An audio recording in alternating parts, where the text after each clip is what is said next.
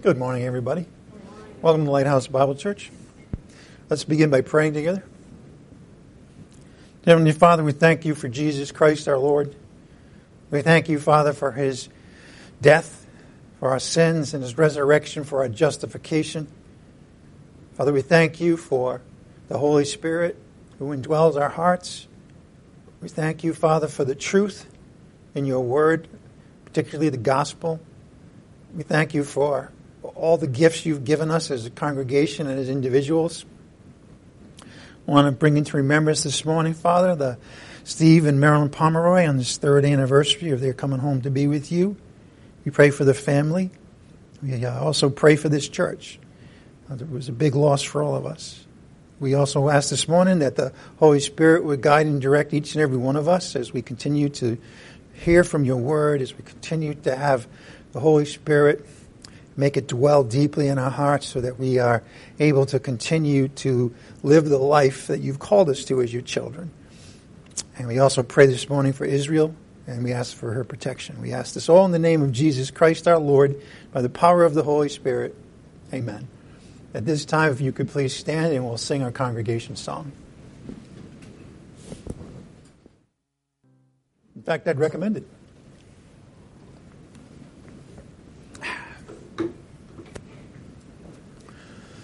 Okay, as I mentioned in the prayer this morning, please keep Israel in your prayers, particularly Jen's family and the family of Laurie's friend. Next Sunday is the first Sunday of the month, so we will be celebrating the Lord's Supper together at that time. Also, a re- reminder about the schedule note Thursday, November 9th, we will not be having Bible study. We will, of course, have our regular Bible study this Thursday, but is it next Thursday? Yeah, next Thursday is the 9th. Not this Thursday, but next Thursday. Yeah. Also, in the Did You Know category, um, we um, welcome your prayer requests, and it's real simple. You can submit them right on the front page of our website. That's that red arrow pointing to prayer request. We, we, we, we check that out every week before we come on Thursdays. Uh, so, and we will pray for whatever it is that you ask us to pray for.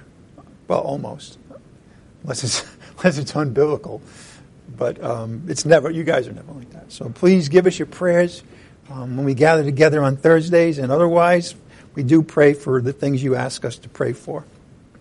Wanted to just give you a heads up note, and that is that Grace Bible Church Pakistan is having its Christmas care package fundraiser again this year.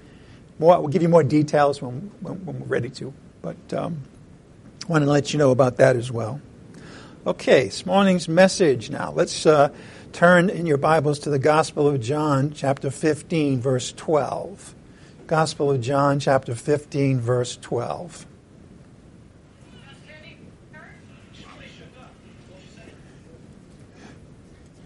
That's okay.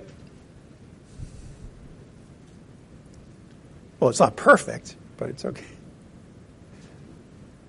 All right, let's begin. John chapter 15, verse 12.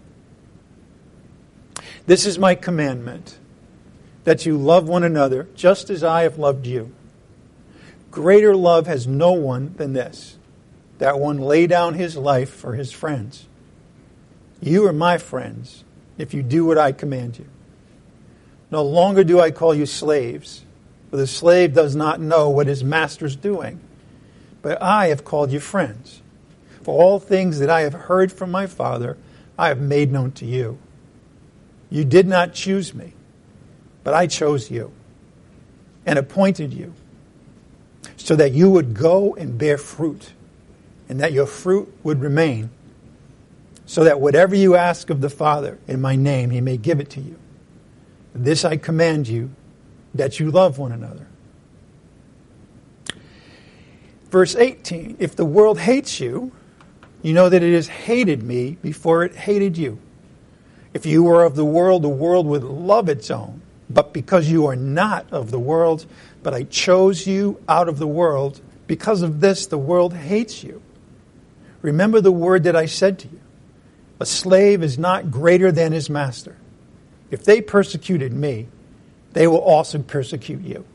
If they kept my word, they will keep yours also.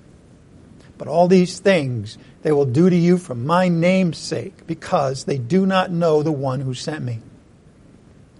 If I had not come and spoken to them, they would not have sinned. But now they have no excuse for their sin. He who hates me hates my Father also. If I had not done among them the works which no one else did, they would not have sinned. But now they have both seen and hated me and my Father as well. But they have done this to fulfill the word that is written in their law. They hated me without a cause. John 15, 12 to 25. There's a, there's, I'm going to give you kind of a high, a simple, simple view of what, what's going on here. I'm going to put it on the slide, and I'm going to go back and I'm going to point it out to you. Basically, this morning, you can think of a, a bright red line between verse 17 and verse 18. Now, why do I say that? Well, in verses 12 to 17, and it, you can't miss it, actually. We have the love of Christ. That's where we've been. We've looked at how Jesus Christ has said that the Father loves us, that He loves us, and that we are to love one another. And the way that we love Him, Jesus, is to keep His commandments. And then He boiled that all down to one, which is love one another as I have loved you. So that's verses 12 to 17. What about the rest of this passage? Well, very simply, in verses 18 to 25, we have hate. We have the hatred of the world. We have the love of Christ in verses 12 to 17. We have the hatred of the world in verses 18 to 25. Okay, so let's go back and, and, we'll look at this again at a very high level. But I just want to point out to you what, how dramatic this change is between really, uh, you know, between verse 17 and verse 18, that bright red line. Let's begin again in verse 12. This is my commandment that you love one another, just as I have loved you. Love. Verse 13. Greater love has no one than this, that one lay down his life for his friends. Jesus calls us his friends, and he laid down his life for us. And that's love. Verse 14 You are my friends if you do what I command you. No longer do I call you slaves, for the slave does not know what his master is doing. I have called you friends, for all things that I have heard from my Father, I have made known to you.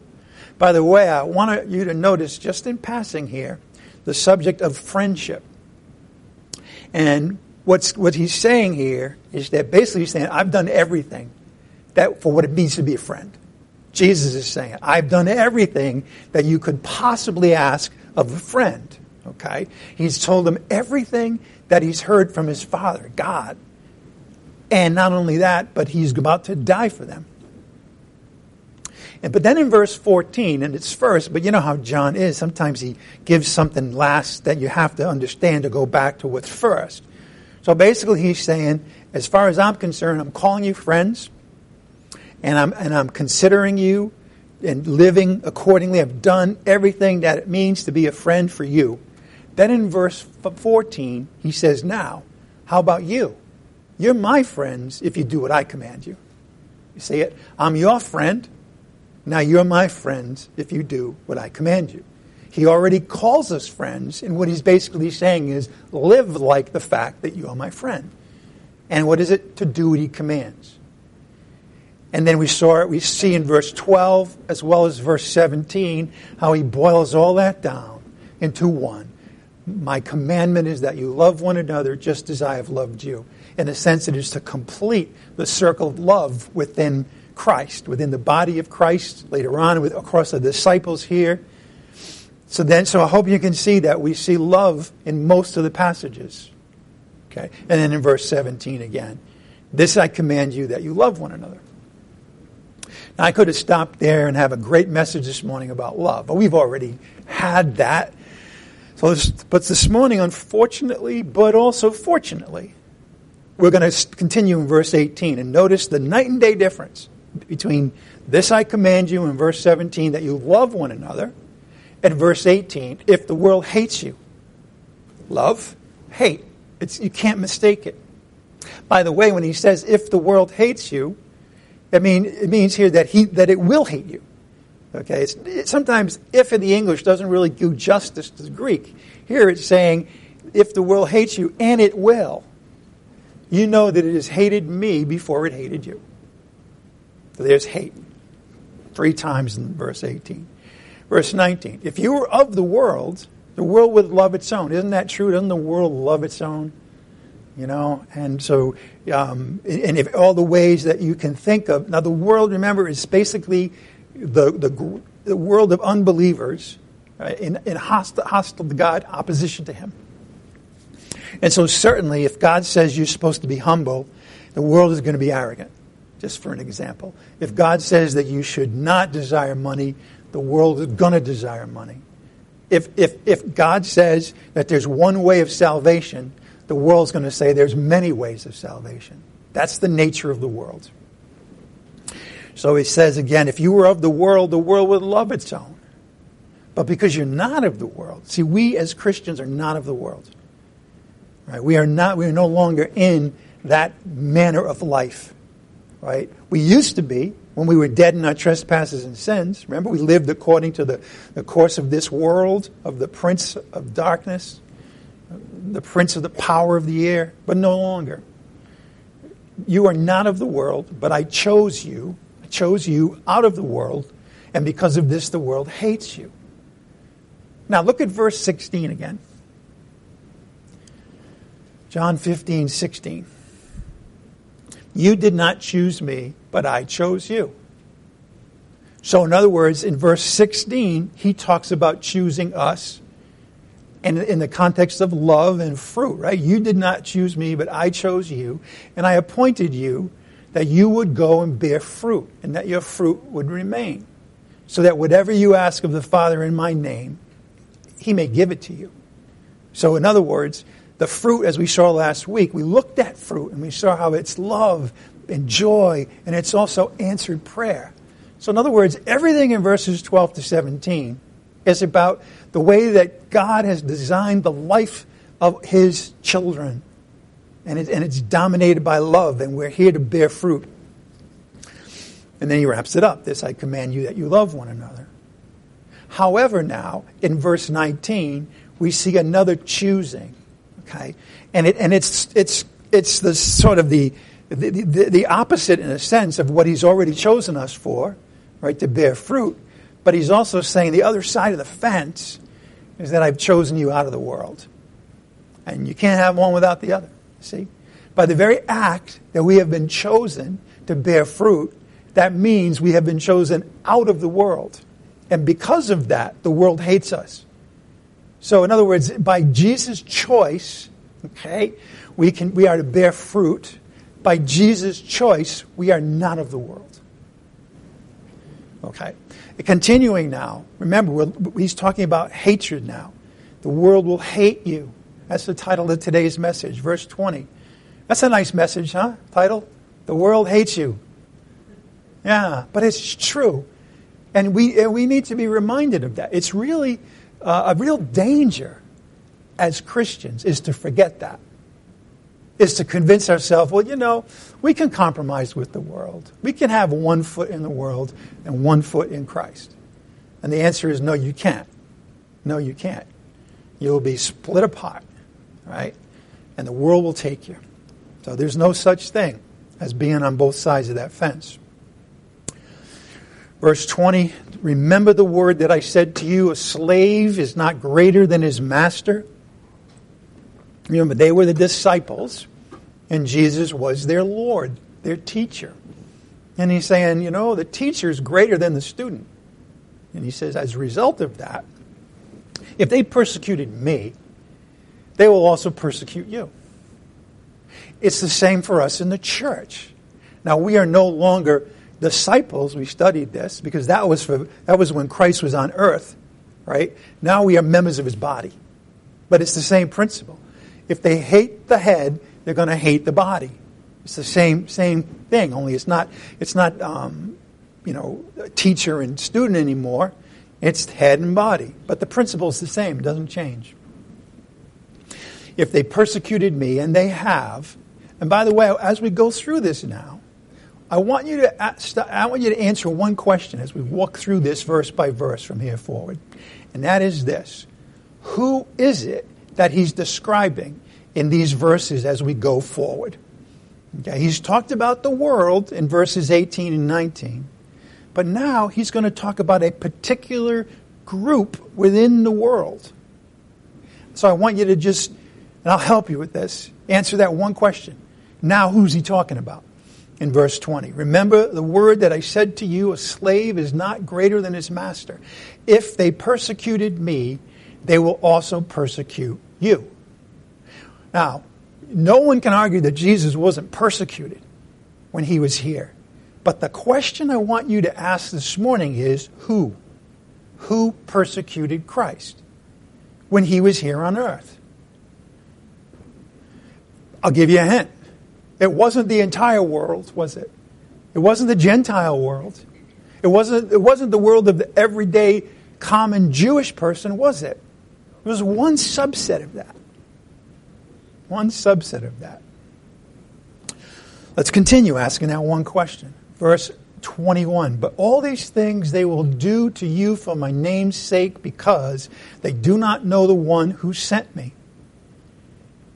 Now, in chapter 8, he talked about the fact that, that, the, that there's a certain group that denied the fact that the Father sent Christ. And it wasn't unbelievers in the Gentile world. Okay? It wasn't all the people, even if they were unbelievers, it was a particular group. Which group? Verse 22 If I had not come and spoken to them, they would not have sin. But now they have no excuse for their sin. He who hates me hates my Father also. Who demonstrated that they hated God such that Jesus said to them, your, you are, your Father is not God right? You are of your father the devil. Now, he didn't say that to everybody. He said it to a particular group. Verse 24 If I had not done among them the works which no one else did, they would not have sin. But now they have both seen, they saw the works that he did, and, he, and they hated me, and my father as well. And they persecuted me, and they want, they want to put me to death. Who is that group? Is it all the Jewish people? No. Is it all the Gentiles? No, it's a particular group. Verse 25. But they have done this to fulfill the word that is written in their law. They hated me without a cause. Now, were all the Jewish people at that time under the law? Yes. Did they all hate Jesus? No. The, the disciples were under the law. They loved Jesus, but there was a particular group that hated him without a cause. Who is that group? We're going to come back to that. Who? Yes, religion. Good. You guys have been paying attention. Exactly. So again, in verses 12 to 17, we have the love of Christ. It's all about the love of Christ. In verses 18 to 25, we have the hatred of the world. And by the way, if you're a believer in Christ, this is your life. Your life is now in two domains. Okay? One is, is in, the, in Christ, in the body of Christ, under the love of the Father, being graced out. The other is in the world. Okay? You are loved over here, you are hated over there. And there's nothing you can do about it. Now, you may not experience this morning persecution in the same way that Jesus did Okay, to that, let me, that intensity is what I'm talking about. You may not be under the intensity of persecution of, of a church, let's say in a Muslim country. And this is sort of the danger of it, because you are hated by the world. You are, in fact, persecuted by the world. And you may not even know it. See, that's more dangerous. Why? Because you're tempted, if you think that the lion in the cage is gentle, right, because he's behind the cage, you're like, oh, nice little kitty. And then you then one day you meet him on the road and he ain't no nice little kitty anymore, right? He's going to devour you. That's our situation in the United States. We're not yet under the kind of physical persecution that so many of our brothers and sisters are in other places of the world. But mark it down, we are under persecution because Jesus has chosen us out of this world. And let me remind you again who it is we're dealing with, right? Our battle is not against flesh and blood. So you may say, well, you know, the flesh and blood in the world, in this country, isn't trying to put us to death. Well, okay. But who's energizing those people? Right? Our battle is not against flesh and blood, but against the spiritual forces of wickedness in the heavenly places. And mark it down. Day and night, they're persecuting you. Who? The powers of the air. All right? And I don't want to scare you because in a minute I'm going to tell you not to worry about that. But don't, don't kid yourself that it doesn't exist. See? And, and remember that it's a spiritual battle, isn't it? Right? We, we're talk, they're talking about the facts that the fiery darts of the enemy, the evil one, that's why we have the shield of faith. So by believing who God is, by believing the truth, by understanding and believing the lies in the sense of what not to listen to, okay, we can, we can put away, stop the fiery darts. What are the fiery darts? They're not literal, they're spiritual. They're thoughts, they're temptations. And we are as subject to that, again, if not more so, than Christians in other countries are. The world hates us. They just have a different way of getting to us in this country. So again, if you're a believer, you, your life is the love of Christ on the one hand in the body and the hatred of the world on the other hand. How does this work? Really simple. In Christ, you will always be loved. Okay, you will, love is what it's all about. Okay, we are in we are in His family. God is the Father. We're adopted sons and daughters. He loves us. Jesus loves us so much that He died for us.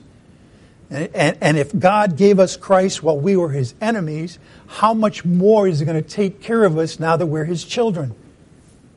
And we, you know, the body of Christ, the way it's supposed to work, and the way that it does work when, when we actually listen to what the Word of God has to say and allow it to change our hearts, and to understand that by the Spirit we're putting to death the deeds of the body, and understand that we more and more will see the difference, even in our own person, between the things of the flesh and the things of the Spirit. And so we will, we will be driven through the Word and through the Holy Spirit to love one another. And that's what it means to be in Christ, ultimately. To be loved by one another, to be loved by Christ, to be loved by the Father. In Christ, you will be loved.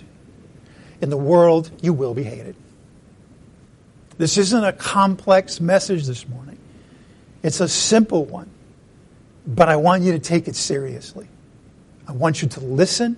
I want you, when we go to scriptures, I want you to pay attention so that you're not just saying, well, I guess John had a bad night last night. He woke up on the wrong side of bed and he's going to hammer us about the world. And I don't really think it's as bad as what he's saying right now. Well, hold your horses because we're going to go to the scriptures and see what they have to say. In Christ, you will be loved. In the world, you'll be hated. You know something? Right now, we have a really vivid flesh and blood illustration of this. And it's in the Middle East. Right now. Let me show you a map. Okay, you see the bright red line? If you're Jewish, on the, on the, on the right side here, of that red line is Israel.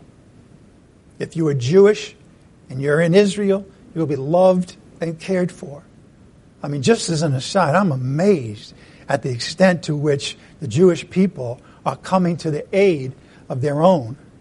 It's unbelievable the things you hear about. I heard that there was a, a, a woman who was, I don't know if she's a widow or what, but she didn't have family. And as soon as they heard about it, 10,000 Jewish people came to their, their funeral. Okay, so in Israel, you'll be loved and cared for. In Gaza, you'll be hated with a ferocious, cruel hatred. There's that red line. It's visible in the case of Gaza and Israel, but that, there's that same red line in our own lives as well. by the way, as we're going to see in a little while, it's not just an illustration because the, peop- the, the people are at least the, how, how the people that hate the Jews are energized. It's the exact same thing that we just talked about. The same enemy we have, ultimately. And, and the way in which he, he the enemy, and the prince of the darkness, the, the prince of the power of the air, the way in which he energizes is there's a particular tool that he uses. All right? And that tool is something that we have to deal with also. And so just relax. I'm setting things up. I hope you can come with me and not fall asleep or anything. So again, we are loved beyond measure by God the Father and the Lord Jesus Christ. We're called to remain there, right? Abide. Abide in my love. Remain there. Why? Because that's the place of safety and love and blessing, and you will bear fruit. If you try to go and abide by the world, you'll be hated. See, it's kind of that simple. Remain in his love. Love one another as Christ has loved us. That's where there's safety. That's where there's love. In the body of Christ, you know, I dare say that there's nobody in this world who will love you more than believers in Christ who are abiding in the love of Christ. There's nobody. Nobody. Family? Well, if your family, if you're blessed and your family are believers in Christ, and they understand what this means to abide in love, to hear the word of God, put it into practice, to take seriously the fact that Christ has forgiven us, for example, we are to forgive one another. If you're fortunate enough to have people in your you know, natural family well, then I'm happy for you. Not everybody does, to say the least. But if you, when you're among members of the body of Christ who are living according to what Jesus said, abiding in his love, there's nowhere you're going to be loved better than among the, the brethren. But in the world, you will be hated and you will be persecuted. Okay, so I've given you a lot of bad news as well as some good news, but I have more good news this morning. And that is this there's no need to fear the hostility of the world. There's no need to fear it. You need to know it exists. You need to take precautions. You need to flee, but you don't need to be afraid. I want you to turn to John chapter 16, verse 33. John chapter 16, verse 33.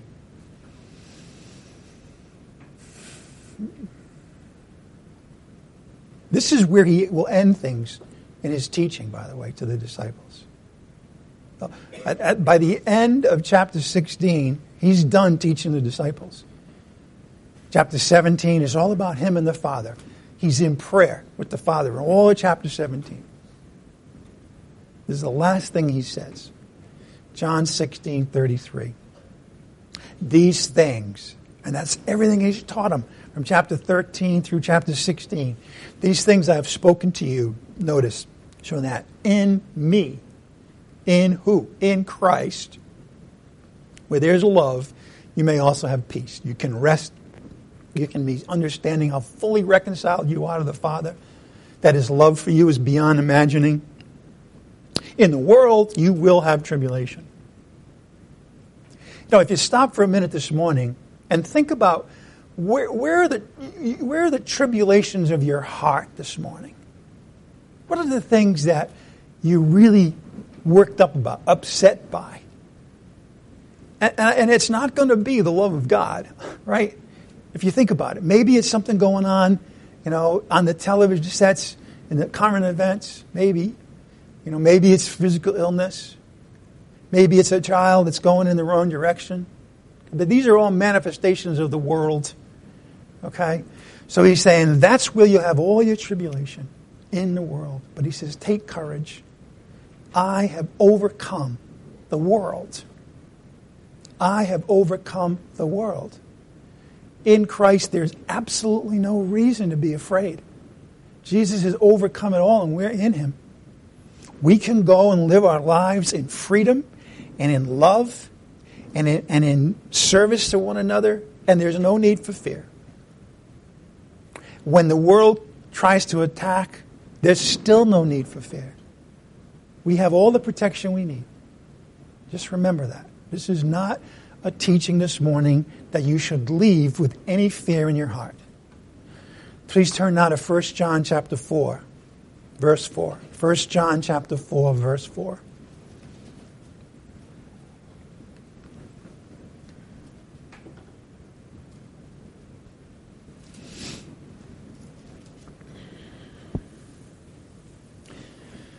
Just remember that lion. He's in the cage. Okay? Just don't jump in there with him. Okay? 1 John 4 4. You are from God, little children, and have overcome them. By the way, in context, them here are the false teachers.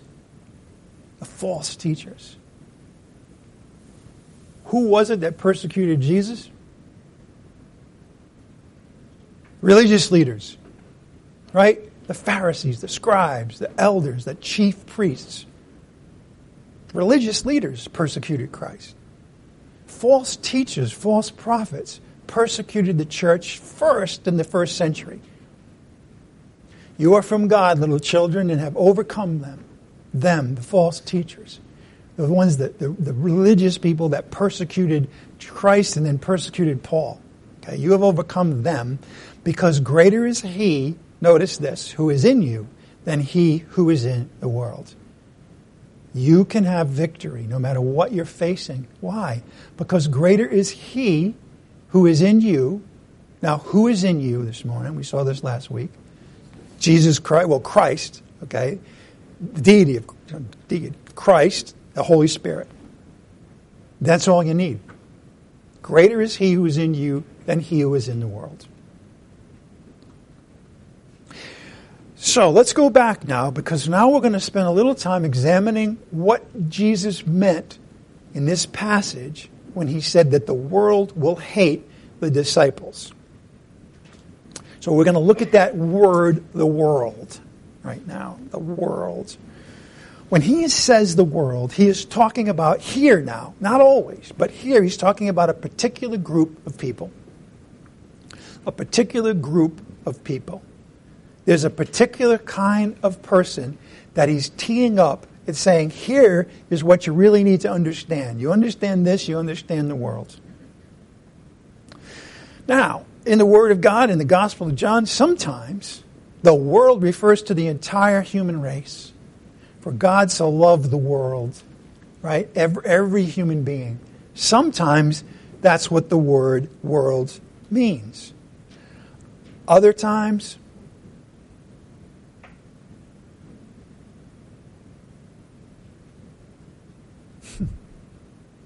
Other times, the world refers not to the whole human race, but to unbelievers, all of them who are in opposition to God, right? That is a word, that's the uh, mission field, right, of unbelievers, okay? All of them. But here in this passage, Jesus is not talking about that world either.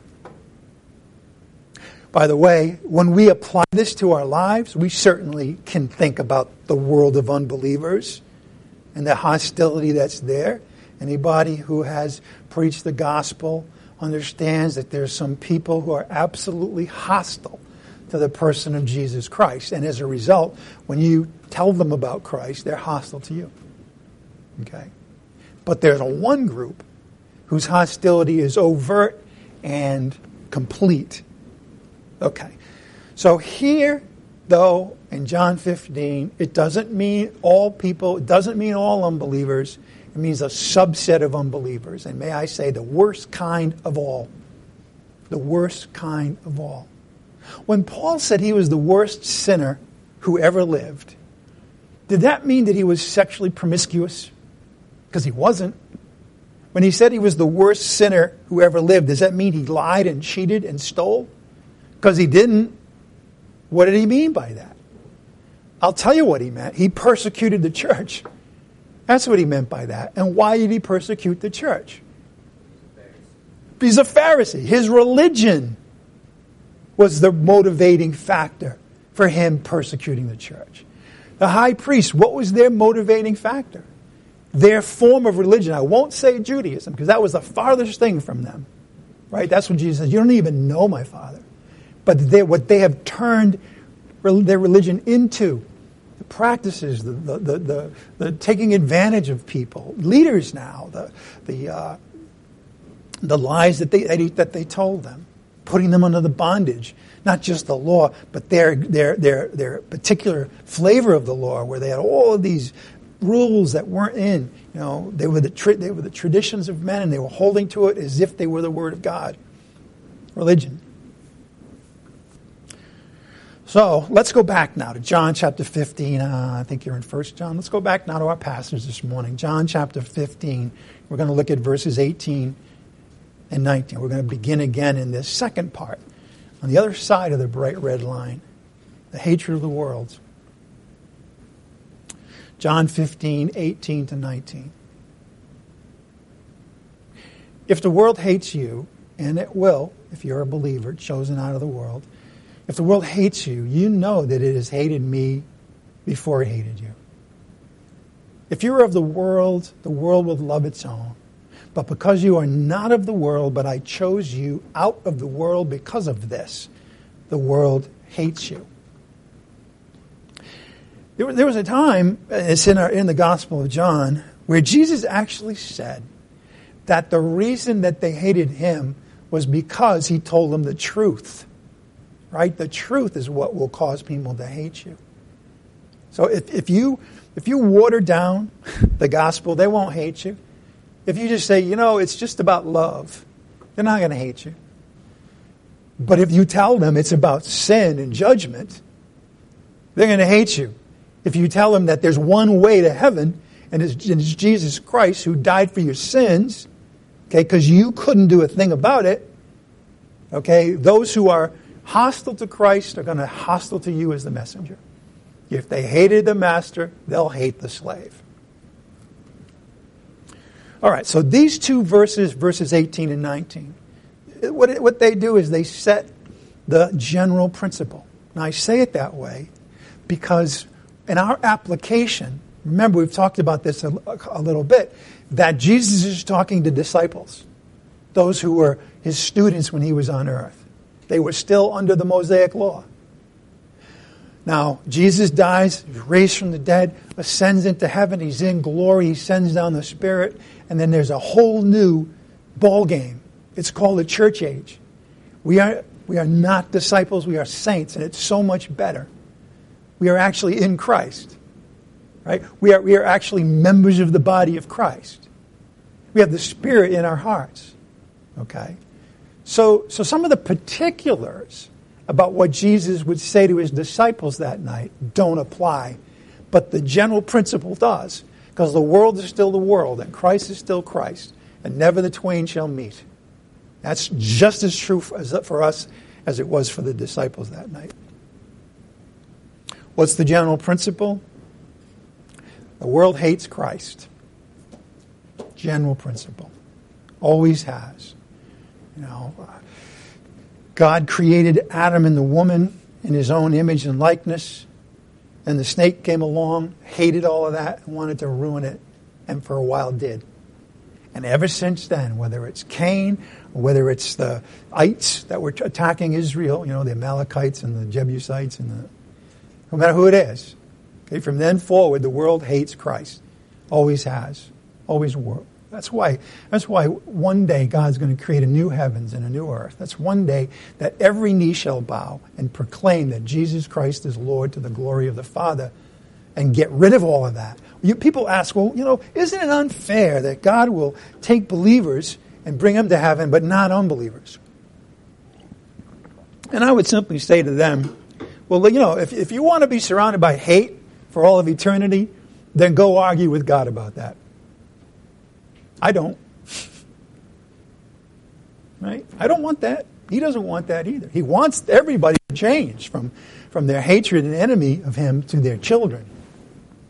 But when people say no to all of that, as he said, they're remaining in their sins. They can't be in heaven forever if they're remaining in their sins and are hateful and hostile to everything about God and Jesus Christ. No, they can't. The world hates Christ Christ has called us out of the world. As a matter of fact, the Greek word for church, ekklesia, means, you know, literally, the called out ones. That's who we are. He chose us to bear fruit, that our fruit would remain, and He chose us out of the world. And there's a reason for that, because there's nothing good in the world for us. There's only hatred and destruction and temptation. And there's a particular tool that Satan uses to try to get the world into us. But because Jesus chose us out of the world, the world hates us too. This is the general principle. Simple. The world hates Christ. Because he chose us out of the world, the world hates us too. If we were of the world, they would love its own.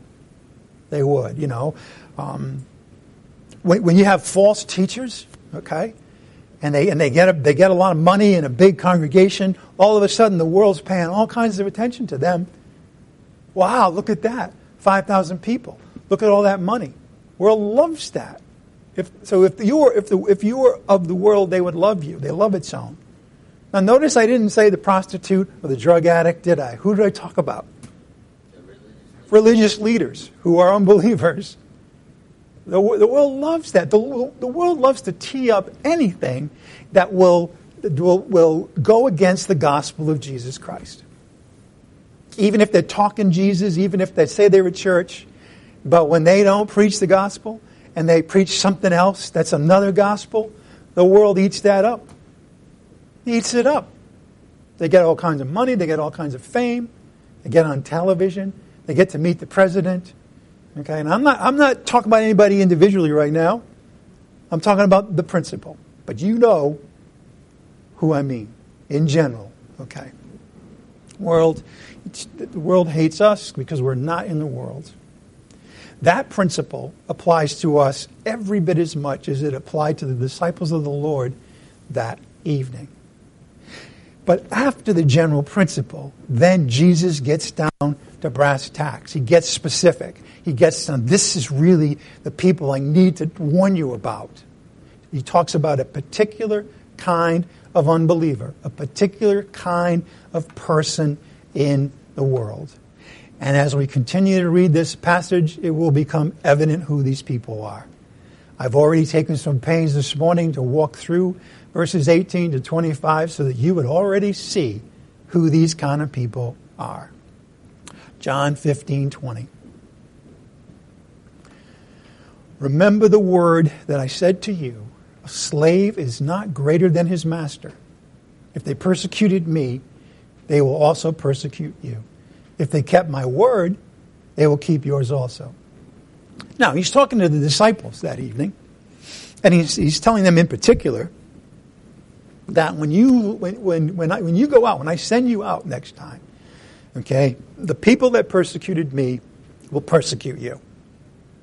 Now, if you think about it, immediately after Pentecost, when, when Peter and the other apostles then came and started to preach and work miracles among the people, who persecuted them? Was it the drunk? Was it the prostitute? No, it was religious leaders. It was the chief priests and Pharisees. Just like they went after Jesus, they went after him, them. If they persecuted me, they will also persecute you. If they kept my word, now there were people who kept the word of Christ, right?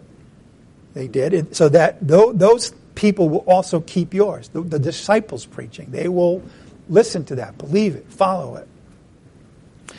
So again, who persecuted Jesus during his public ministry? It wasn't the common everyday Jewish person. It wasn't the Gentiles. It wasn't all of the Jews. It was a particular category at that time of Jewish people.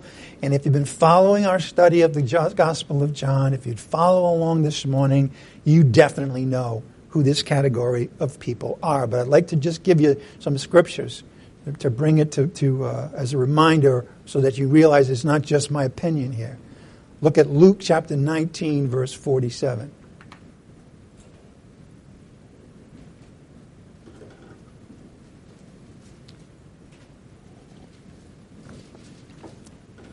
Luke 19, verse 47.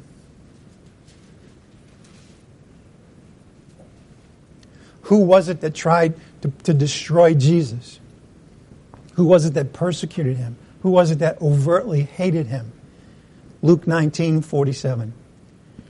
And he was teaching daily in the temple, but the chief priests and the scribes and the leading men among the people were trying to destroy him.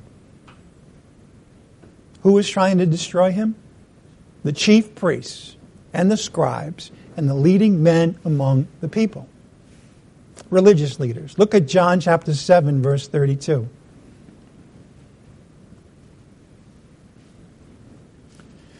John chapter 7, verse 32.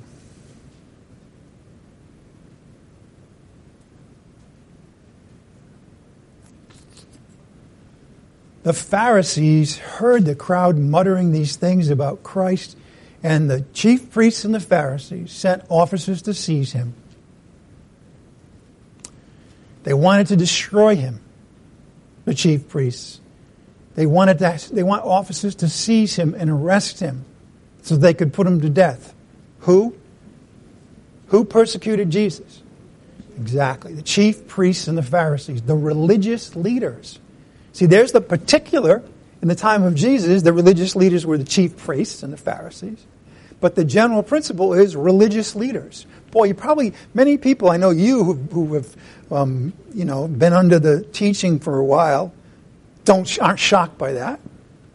But I guarantee you, if somebody came in this morning and they were looking for a nice little church, and I, they heard a, a, pastor say that religious leaders persecuted Christ and they're the worst subset of unbelievers, boy, that would shock them. That would be a shocking statement for them to hear. But it's true. Don't believe me, believe the scriptures. The chief priests and scribes, chief priests and Pharisees persecuted Jesus. So, my question is when Jesus talks about the world this morning, who does he mean?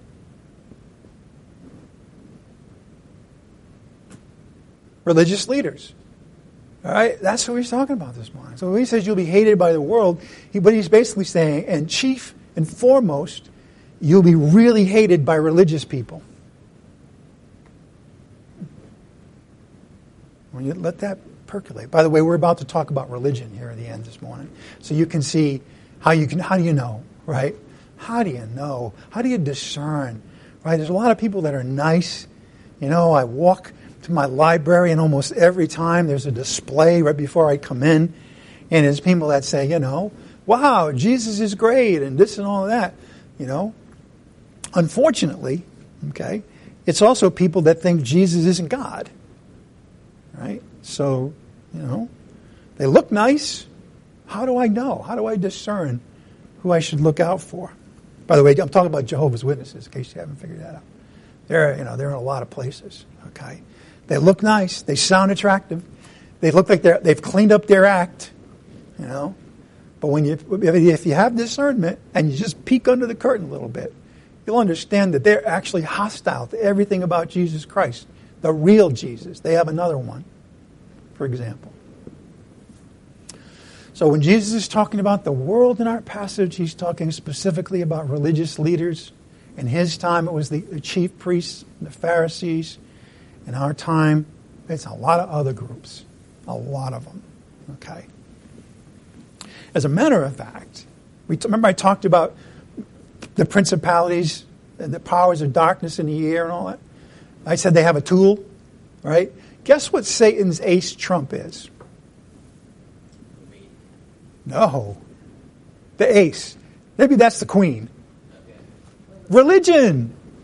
Yeah. Religion is the ace trump of Satan. And in the time remaining, I want to teach you a few things about what I mean, what the Bible means by religion, and why I would say the things I said, said about it, and we'll say some more. Quite simply, Religion is the enemy of Christ and the gospel. You want to boil it all down.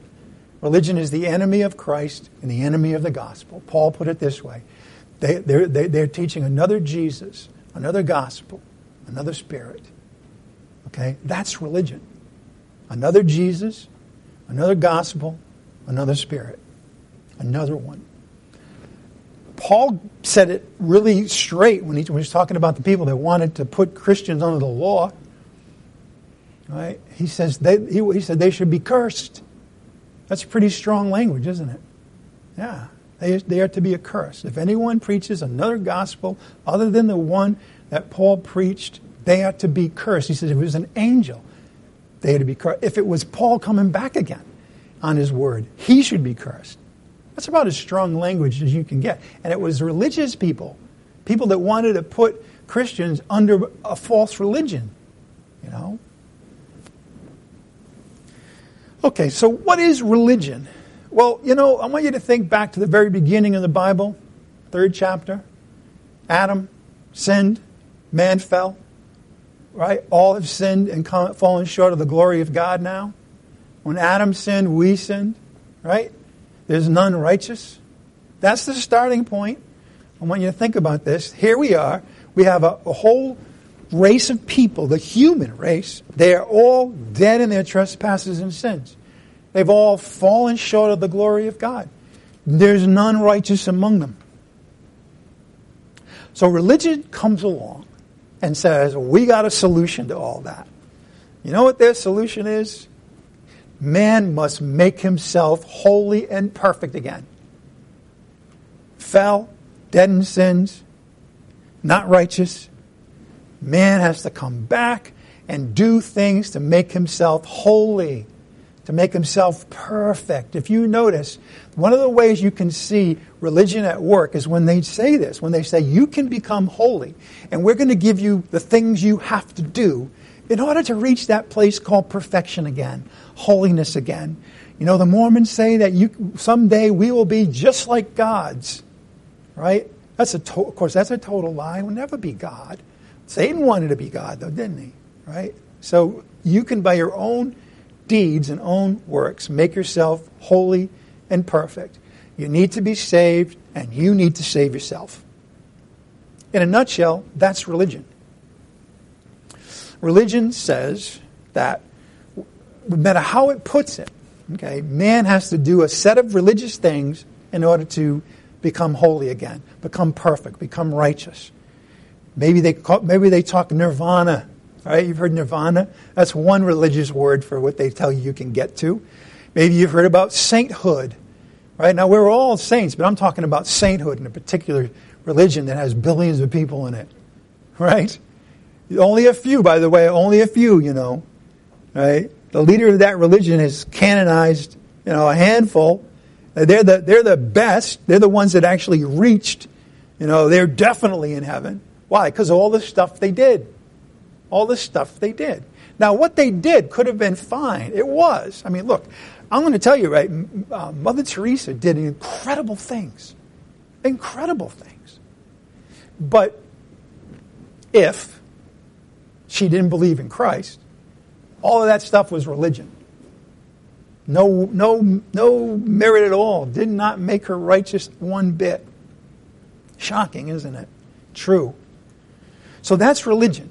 Man has to make himself holy, make himself perfect. He needs to save himself. That's basically religion in a nutshell. What about Christ? Remember, I said religion is the enemy of Christ, the enemy of the gospel. Well, what's the gospel? Christ comes on the scene and he says, Man cannot do that.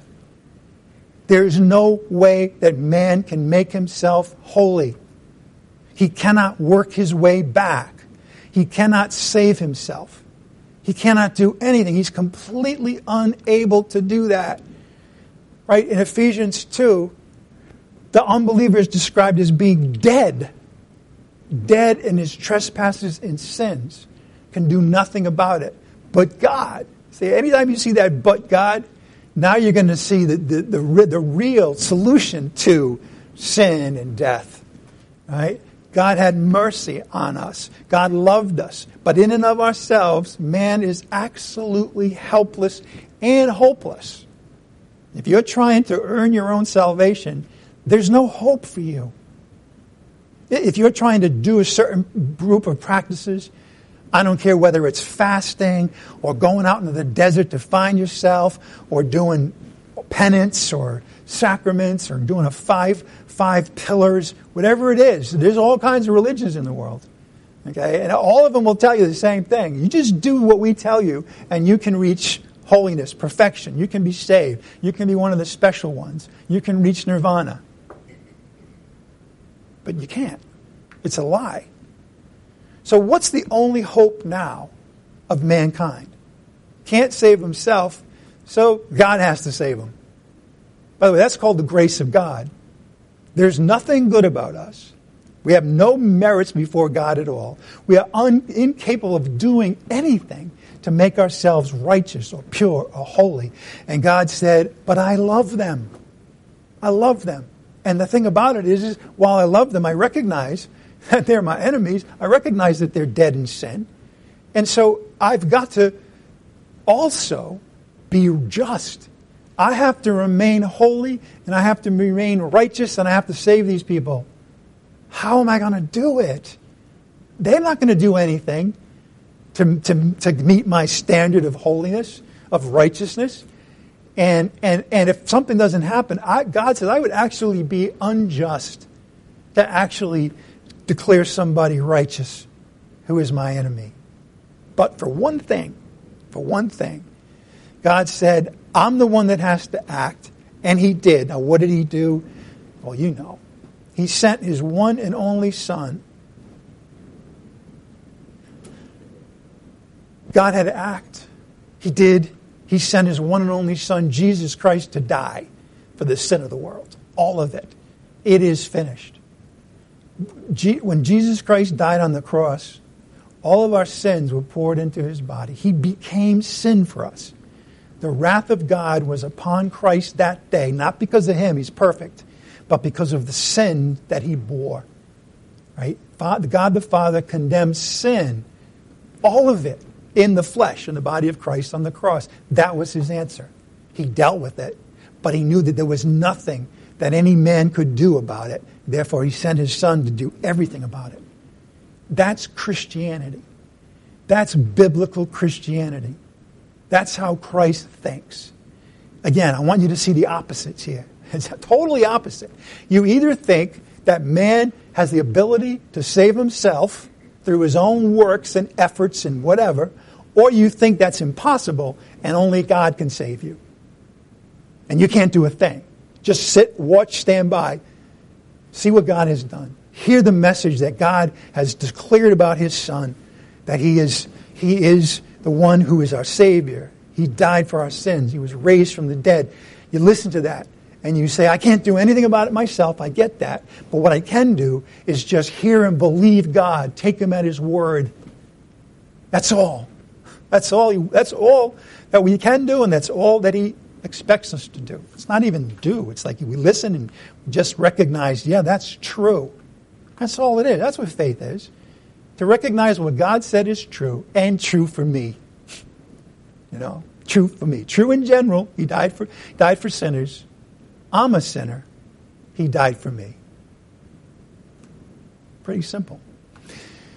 Now, of course, given that, you have to understand that there's no other way to be saved. There is no salvation in anyone else besides Jesus Christ. No one comes to the Father but through him. Not, not through the saints, not through the five pillars, not through martyrdom, not through meditation, through Christ. Acts chapter 4, verse 10.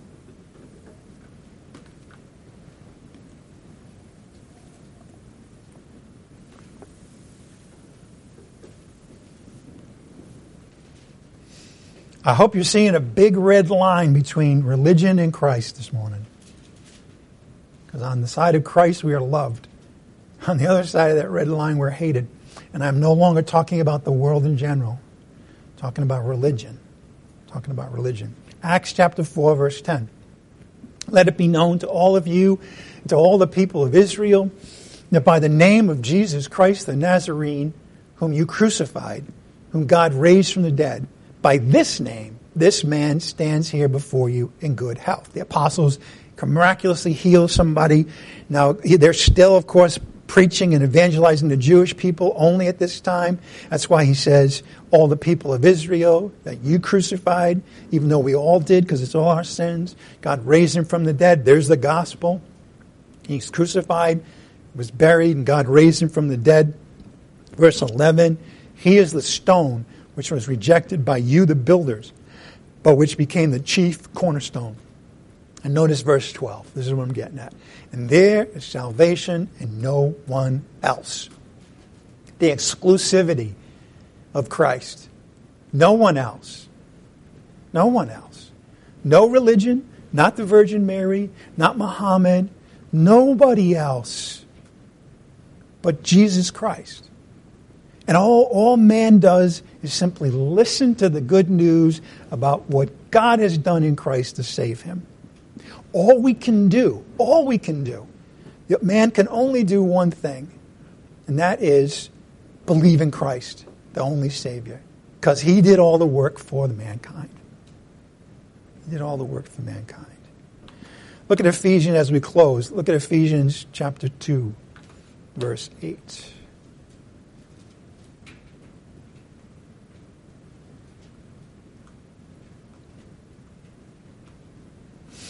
And I'm not going to get to everything today. Because something happens between 20 of 11 and 11 o'clock. It's kind of like, you know, it's kind of like if time were sand in my pocket. All of a sudden at 20 of, there's a big hole in my pocket and it all drains away. Ephesians chapter 2, verse 8. Here's the difference between religion and Christ. For by grace you have been saved through faith, and that not of yourselves. Religion says only of yourself. You gotta do it. Christ says you've been saved by grace through faith, not of yourself. It is a pure gift of God. Gift of God. That's the one thing that you won't find in religion. Is God giving gifts to anybody? Is God being gracious completely? Not as a result of works. Say that with me. Not as a result of work. If you want to understand religion, understand verse 9. If they're telling you that something is a result of works, in terms of salvation, in terms of perfection, in terms of right, that's religion. If it's by faith, through grace, through faith, and it's a gift of God, that's Christianity. If you are convinced Okay? See, that's why religious, religion is evil, by the way. I'll just get a couple more of these points. Religion is evil. It rejects the gospel, promotes salvation by works.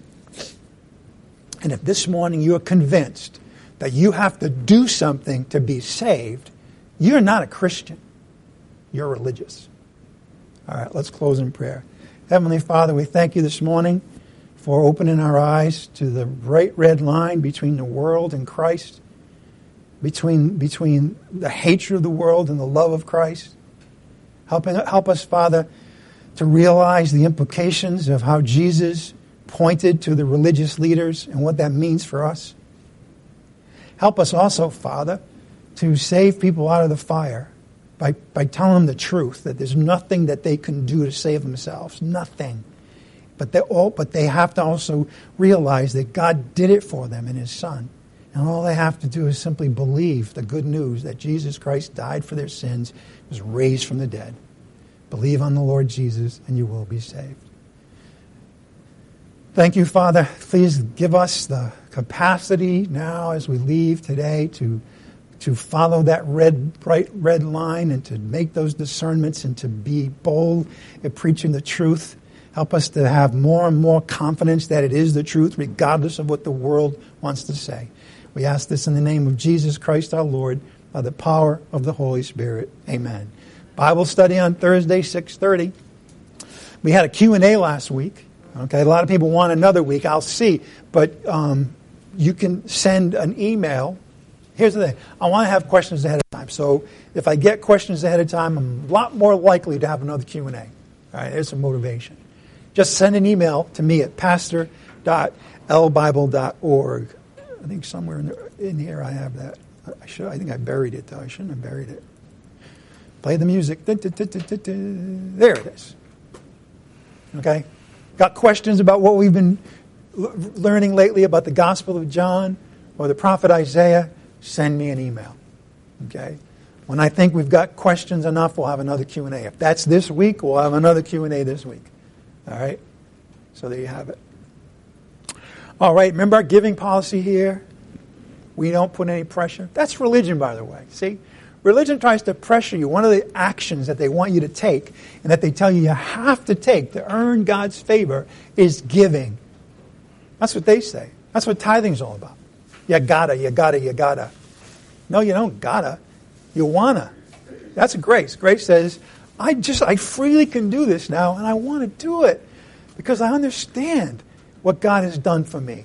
I understand the ways He's blessing me every day and every week and every year. And I'm going to freely give. That's the principle. That's why you, we're not going to pressure you. We're not going to have a fund drive for the church. We might, we might have one for an evangelist because the Bible does call us to do that, but not for ourselves.